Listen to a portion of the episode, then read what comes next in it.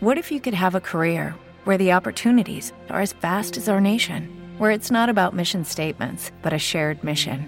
At U.S. Customs and Border Protection, we go beyond to protect more than borders from ship to shore, air to ground. Cities to local communities, CBP agents and officers are keeping people safe.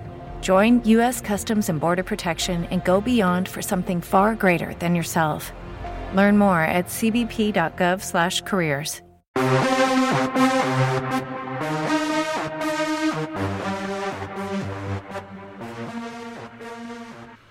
Olá, esse é o Biomais Cast, o podcast do Biologia Mais.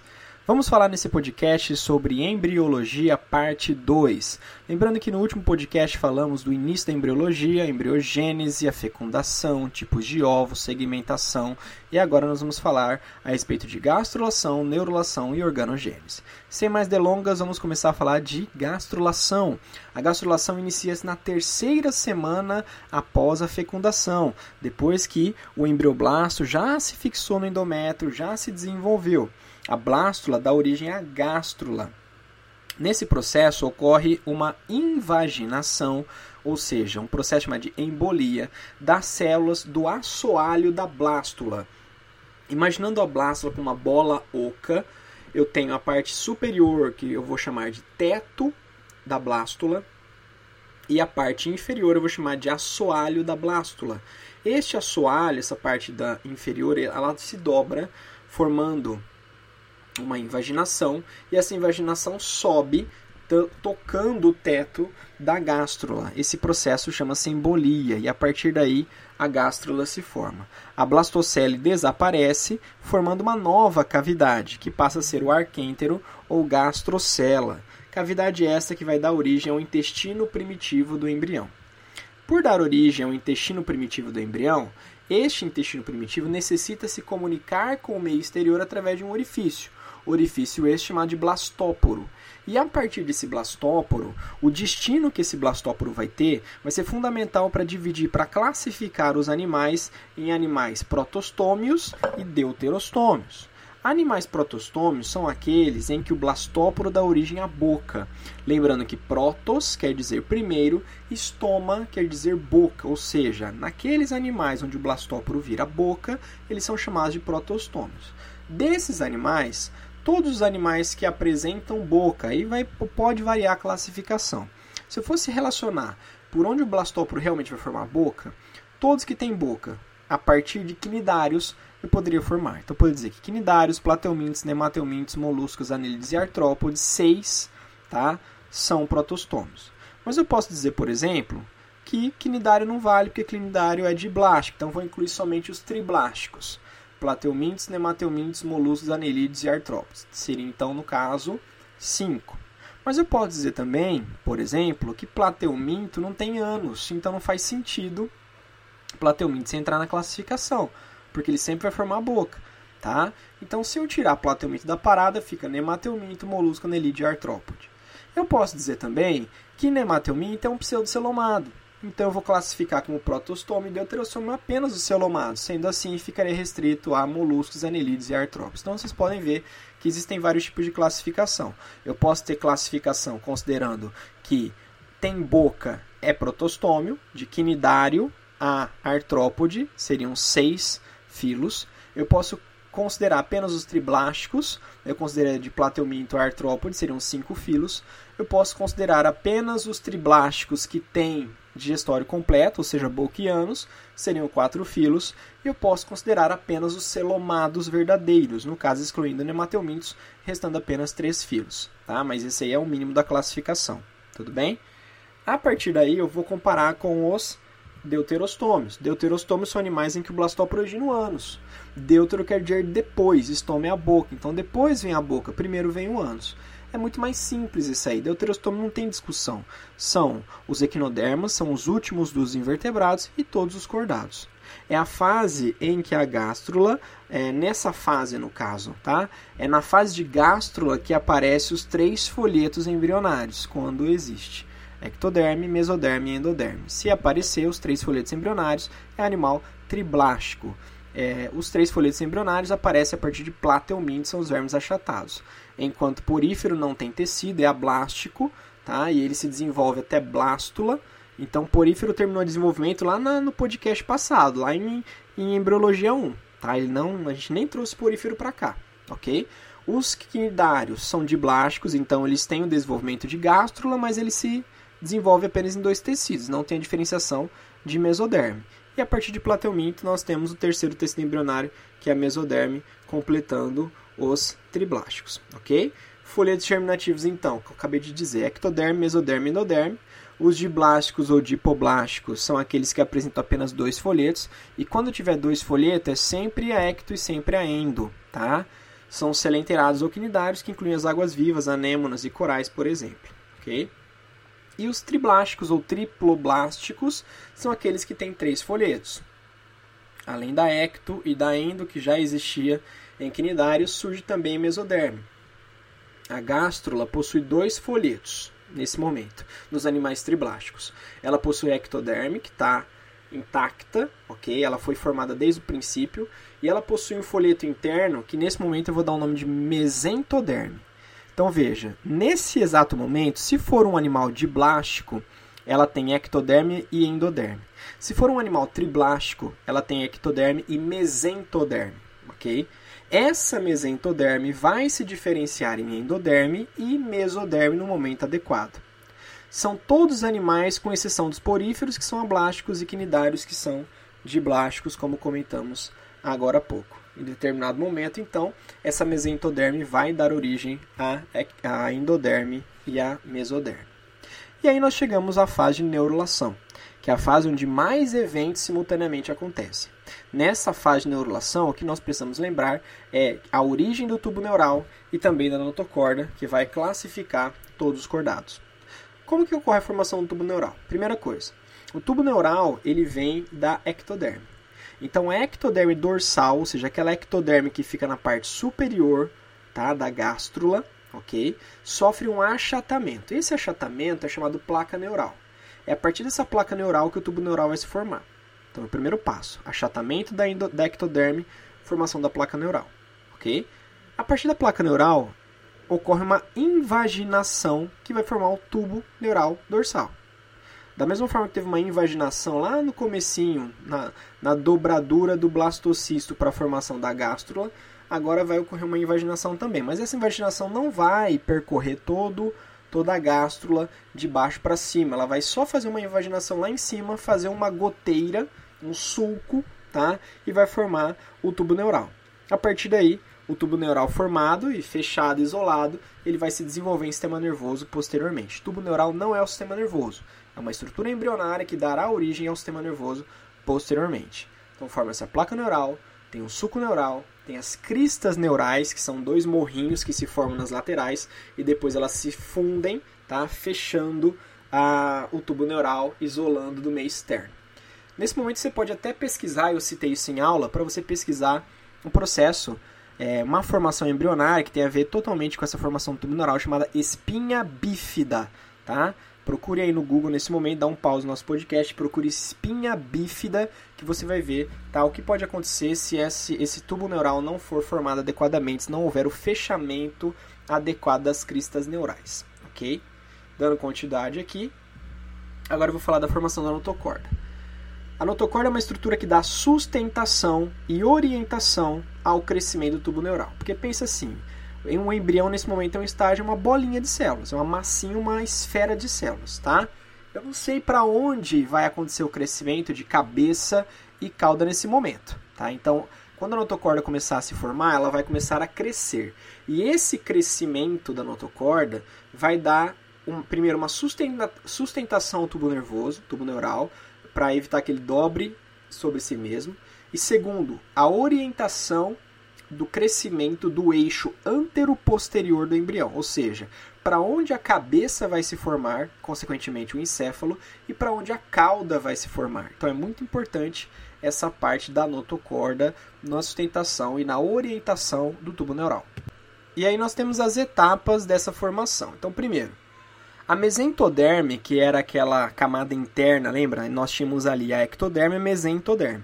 A mesentoderme, na região dorsal, ou seja, mais superior dela, do arquêntero, ela vai sofrer três evaginações, ou seja, três orelhinhas vão se formar. As duas orelhinhas das laterais, uma da esquerda e outra da direita, vão dar origem à mesoderme. E a evaginação central vai dar origem à notocorda. Então, de novo, tá? Na blástula, existe um momento em que você tem a ectoderme e a mesentoderme. Essa mesentoderme vai formar três evaginações, três orelhinhas. As duas orelhinhas externas, a esquerda e a direita, vai dar origem à mesoderme. E a orelhinha central vai dar origem à notocorda. O que sobrar dessa mesentoderme, tá? O que não, o que ficar dessa mesentoderme dá origem à endoderme. E aí nós é, diferenciamos tudo. Agora nós temos ectoderme por fora, endoderme por dentro, nós temos as orelhinhas de mesoderme e a notocorda que está logo abaixo do tubo neural, ok? É, os animais que possuem notocorda como estrutura de sustentação por toda a vida são chamados de protocordado, que inclui o anfioxo. Nos demais vertebrados, que é o nosso caso, a notocorda será substituída pela coluna vertebral. Grava isso, escreve isso aí agora. A notocorda será substituída pela coluna vertebral. A notocorda será substituída pela coluna vertebral. Tudo bem? Ela não dará origem à coluna vertebral. Então não me coloque que a coluna vertebral vem da notocorda, tá? Ela vai ser substituída pela coluna vertebral. Estou frisando isso aí que é para você não esquecer, certo? O que a mesoderme vai fazer? Então, a mesoderme superior, a mesoderme é, que é, é superior, ela, ela é chamada de, que vem, né, do caso do cordomesoblasto, ela vai dar origem aos somitos, tá? Os somitos são blocos de células que vão, são pacotinhos de células que vão se estendendo ali por todo o tubo neural e vão envolvendo o tubo neural e darão origem futuramente à coluna vertebral. Então veja, a coluna vertebral não vem da notocorda, ela vem dos somitos da mesoderme, tá? Grava isso. A coluna vertebral não vem da notocorda, ela vem dos somitos da mesoderme. A cavidade interna dos somitos, por ser revestida de mesoderme, vai ser o chamado celoma verdadeiro. O celoma é uma cavidade onde abriga os órgãos ou futuros órgãos do embrião. Se ela for revestida totalmente pela mesoderme, é um celoma verdadeiro. Se ela for revestida parcialmente, ou seja, só um lado dela tiver mesoderme e o outro tiver endoderme, aí passa a ser um pseudoceloma. E se não tiver esse celoma, é acelomado, tá? A porção mesodérmica colada à endoderme, então veja, no desenho lá da neurula a gente pode identificar a parte da mesodérmica é colada à endoderme a ectoderme, desculpa, que é a parte mais externa. Isso aí chama-se somatopleura. A somatopleura vai dar origem a anexos embrionários mais externos, como o córeo e o alantoide. Desculpa, o córeo e o âmino. Córeo e o âmino. Aí nós temos no desenho da neurula a porção mesodérmica mais próxima à endoderme. Juntou as duas, grudou, colou, chama-se splanquinopleura tá? Splanquinopleura é essa membrana bem fininha que vai dar origem aos anexos embrionários mais íntimos, mais próximos do intestino, como o saco vitelínico e o alantoide agora sim. Lembrando que no mamífero esse saco vitelínico e alantoide não existem, eles são transformados em cordão umbilical e o córeo vira a parte fetal da placenta e o alantoide e o âmino continua como o âmino. Então no mamífero só resta o âmino, só o âmino permanece intacto, tá? Quando eu comparo aves e répteis. Alantoide e saco vitelínico viram cordão umbilical e o córeo vira a parte fetal da placenta, ok? Somitos, então já comentei sobre eles, tá? E finalmente chegamos à última parte, que é a organogênese. O que é a organogênese? É a diferenciação dos tecidos e órgãos a partir dos folhetos embrionários. Aí nós vamos ter ectoderme, mesoderme e endoderme, tá? que, que vai ser formado pela ectoderme? Pensa, ectoderme é para fora, é por fora. Então, a ectoderme vai formar toda a epiderme e os seus anexos, como os pelos, as unhas, as glândulas sudoríparas, glândulas sebáceas, tudo que está em anexo à epiderme, tá? E a epiderme formada pela ectoderme. Forma também o revestimento das mucosas, tá? Das cavidades, bucal, bucal nasal, oral, ocular, tudo isso aí é de origem ectoderme.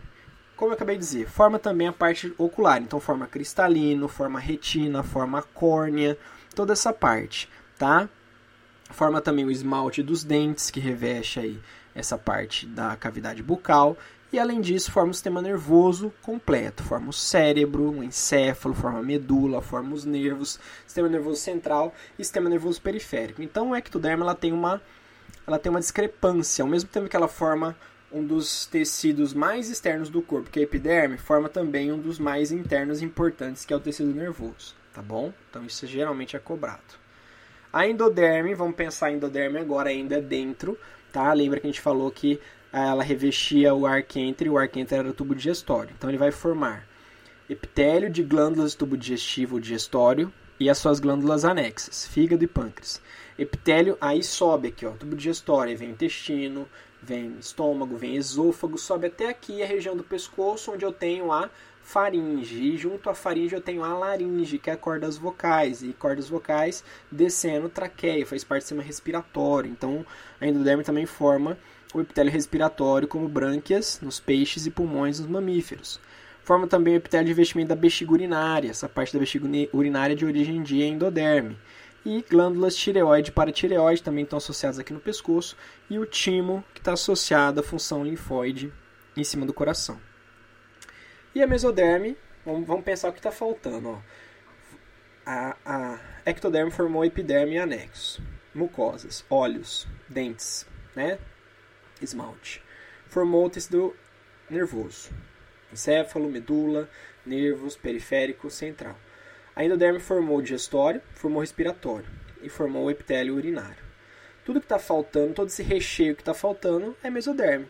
Então a derme, tecido conjuntivo da pele, o sistema muscular, músculo liso, esquelético, sistema cardiovascular, coração, vasos sanguíneos e sangue, o sistema esquelético, né, o, o esqueleto, crânio, coluna vertebral, ossos, membros, e o sistema urogenital, rins, seus ductos, a bexiga urinária, lembrando que o epitélio é de origem endodérmica, tá? mas a bexiga em si é de origem mesodérmica, uretra, as gônadas, testículos e ovários, os ductos genitais e todos esses outros ah, outras partes. Tudo bem? Depois tinha lá uma revisão para a gente comentar em relacionado a completar figuras, tá? E para gente finalizar esse podcast, vou falar sobre classificação quanto ao celoma. Já comentei isso, mas vou frisar de novo. Animais que possuem celoma são ditos celomados. Animais triblásticos que não possuem celoma são acelomados. Veja que eu frisei triblástico aqui, porque alguns livros antigos dizem que é, é, quinidários ou celenterados não têm celoma. É óbvio que eles não têm celoma porque eles não têm não tem três tecidos para a gente classificar. Então só entra nessa classificação animais triblásticos. Então, o animal triblástico que não tem celoma são acelomados, no caso plateumintos. Animal triblástico que tem celoma, mas esse celoma é parcialmente revestido pela mesoderme, são os pseudocelomados, que no caso nemateumintos. E animais triblásticos que têm celoma e, são, e é revestido totalmente pela mesoderme, são os animais celomados, que começam a partir de anelídeos. Tá? Então, plateumintos são acelomados, nemateumintos pseudocelomados e anelídeos celomados verdadeiros. Aí vem anelídeos, molusco, artrópode, equinoderma e cordados. Tudo bem, gente? Então é isso. Muito obrigado pela audiência do nosso podcast. Compartilhe com os colegas, tá? Divulga esse podcast para os colegas, tá? E, e nós encerramos assim com mais esse podcast de Biologia, apostila 2, tá? O próximo podcast já vai ser na apostila 3, revisão sobre vírus e viroses, doenças virais, tá bom? Muito obrigado pela audiência. Um grande abraço e Tchau, tchau!